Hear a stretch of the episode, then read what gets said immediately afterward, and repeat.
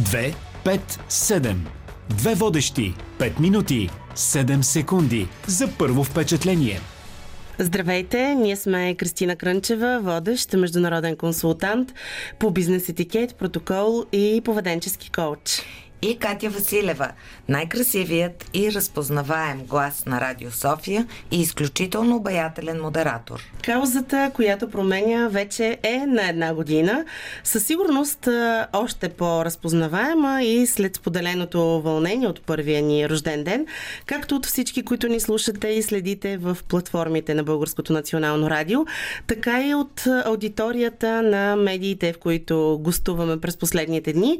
Щастливи сме, че успяхме успяваме да бъдем полезни по много и различни начини. А това, че 257 подкаст е толкова видим, ни провокира с Кристина да обърнем внимание на публичното ни представене, на посланията, но и на притеснението от публичното говорене, когато представяме себе си или някой друг проект, кауза, все едно. Представяме нещо. Всеки има изградена представа за това как се прави презентация, но дали това е най-точната формула и как трябва да общуваме с аудиторията пред нас. Кристина, ти какво ще кажеш? Презентацията е официално събитие, проведено обикновено, разбира се, в зала. И какво представлява? Много столове, повечето слушатели са полузадрямали, други са вторачени в телефоните си и си пишат СМС-и или пък, дай Боже, нали, море от погледи, насочени към презентатора, всъщност така и по телевизията и по радиото, когато имаме такова участие. Може би всеки официален разговор с шефа ни или с клиент всъщност е презентация. Може би презентация и, един, и всеки разговор по телефона или изпратен имейл, с който се опитваме да привлечем клиент, например. Може би всеки път, когато се опитвате да убедите някого в нещо, някъде, вкъщи, на работа, по телефона, лично, насаме или пред група хора, това също е презентация. И какво се оказва, че всички ние правим по много презентации на ден, но как да спечелим аудиторията, да я грабнем и завладеем с това, което смятаме за важно, така че да ни повярва и да я направим част от промяната, например, или пък нещо, което би подобрило живота ни. Просто е така, ние винаги сякаш боравим с примерите и ти сигурно ще боравиш с тях. Ами да, разбира се. Ето няколко. Примерно, синът ви не иска да се облече за детска градина или за училище бързо и ако продължава да упорства, закъснявате за работа. Трябва да му направим презентация, така че да го убедим. Или имате прекалено много работа в офиса, затова на всяка цена трябва да убедите шефа си да ви назначи помощник или още един човек в отдела. Или все пак, нали разбирате колко много би се променил животът ви, ако излизате победител от тези критични ситуации?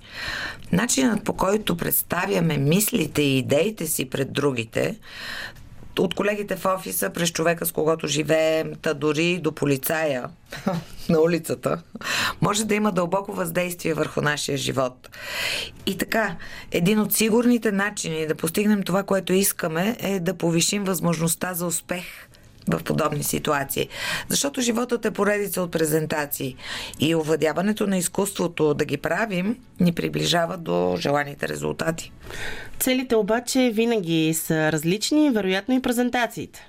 Да, като цяло има три вида презентации. Първият вид, примерно, е да въздейства или да убеждава. А това са презентациите, когато се опитвате да събудите рано сутринта в събота децата си, за да ги заведете на разходка. Или се опитвате да убедите съпруга си или партньора си, че е време да купите нови мебели за вкъщи. Друг вид презентация, това е да вдъхновява. Когато си представяме такъв вид презентации, винаги се сещаме за речите на Мартин Лутър Кинг и конкретно тази с Имам една мечта. Или, примерно, вчера ваш асистент ви е обещал да изпрати имейл на клиент за среща, но е забравил. И на вас ви е неприятно. Днес обаче имате нужда той да ви подготви всички материали по някакво важно дело или някаква задача. Вместо да се карате с него за провалената среща, вие се концентрирате върху днес и му казвате, че обикновено се справя блестящо, че наистина се нуждаете от помощта му за документите, за задачата и че разчитате на него. Е, споменаваме, разбира се, за срещата от вчера, но не коментираме въпроса.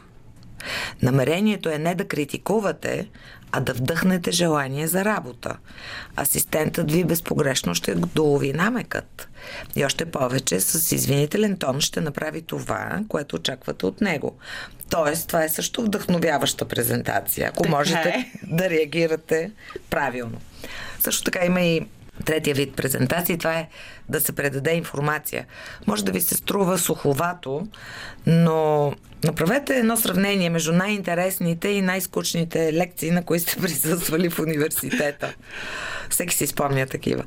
Ако преподавателят представя материалът добре, ще запомните много повече, отколкото лекцията на професор, който говори безкрайно и монотонно.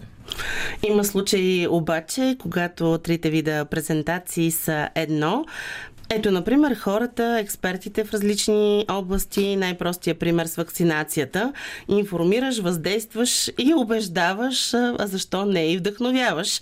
Но ако можеш и владееш добре ораторското майсторство, а, защото страхът от говорене пред публика е на първо място в списъка с човешките страхове.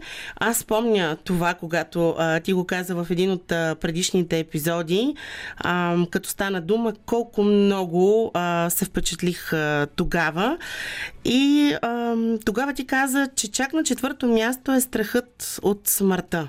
И аз направо бях шокирана. Хората се притесняват от това да говорят публично. Аз понеже нали не се притеснявам да говоря публично и ми беше някак наистина много странно. Та защо хората толкова много се притесняват да говорят пред публика?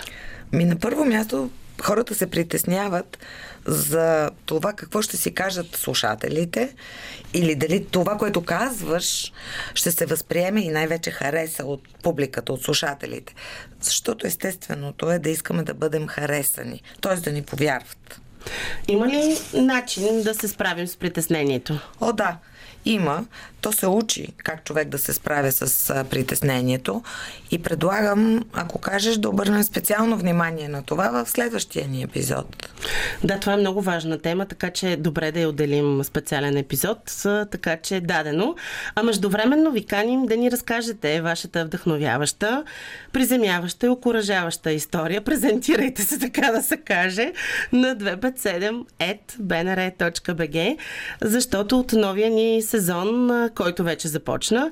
И ето сега от през февруари, всеки месец в 257 ще имаме специален гост, който да споделя личен опит, преживявания, предизвикателства и решения, които го движат напред. И това може да сте вие.